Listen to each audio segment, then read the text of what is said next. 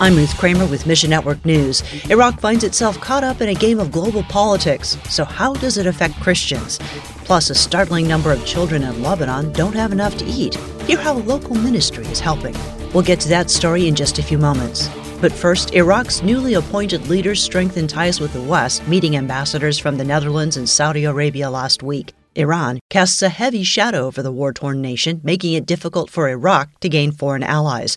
Fadi Sharaya with MENA Leadership Center says Iraq is one more pawn for global superpowers to fight over. It is proxy for Iran, proxy for uh, Saudi, the uh, US, Russia, China. So everybody's there, just like Lebanon. According to a new report from the United States Commission on International Religious Freedom, the last two years of political chaos hurt religious minorities in Iraq. Whenever we are looking at a challenge in the Christian faith. It is an opportunity for the Lord to pour His grace, His Spirit, so that people know that this is not from our own strength, it is from the Holy Spirit. MLC courses help believers overcome challenges of every kind.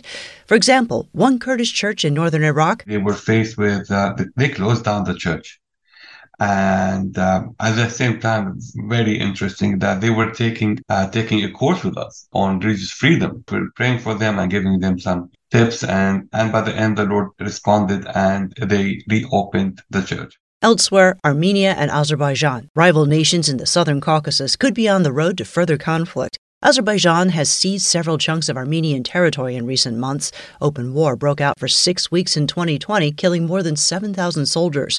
Eric Mock with the Slavic Gospel Association says There are cultural, religious, uh, political issues that manage to keep uh, the situation constantly in tension, constant fighting. And even those are ceasefire, uh, the word ceasefire, uh, much like what we see in Ukraine today, words of ceasefire just means uh, status quo in the middle of of the fighting. So there's a difficulty that exists between these countries uh, over the uh, the disputed region. SGA serves churches in both Armenia and Azerbaijan, including the disputed Nagorno Karabakh region. Mock says believers are rushing into embattled regions, bringing help and hope in Jesus' name. It's very easy to get into the habit of choosing geographical or political sides when we who are in Christ have chosen the kingdom of heaven as our side. So, in this case, our mission going forward is very clear to equip churches and serve the churches that they may make Christ known. Many civilians caught up in the war suffer greatly, especially those who lived in disputed territories. Pray many will find comfort and peace in the love of Jesus. And extreme hunger is the next crisis on Lebanon's horizon. 37% of Lebanese and Syrian refugee children don't get enough to eat every day. That number will rise to 42% in the first quarter of 2023 unless something changes. At Horizons International's School of Hope, Healthy snacks help take the edge off child hunger. Executive Director Pierre Houssney says We're bursting at the seams in our Beirut building, and there's so many more kids that we would love to educate. Horizons began School of Hope to provide Syrian refugee children with an education.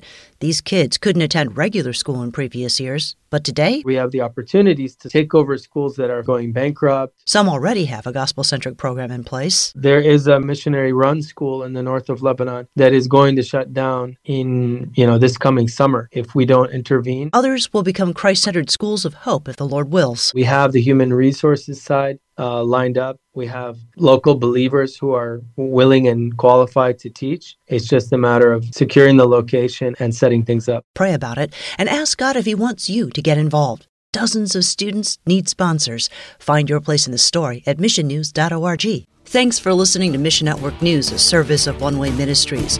We're listener supported by people just like you. So by giving to Mission Network News, you enable us to keep the stories of God's kingdom coming. So join us here on Facebook, Twitter, or Instagram. You can also find us on Alexa, iTunes, or TWR360. And together, the Great Commission happens. Look for links at missionnews.org. That's missionnews.org. I'm Ruth Kramer.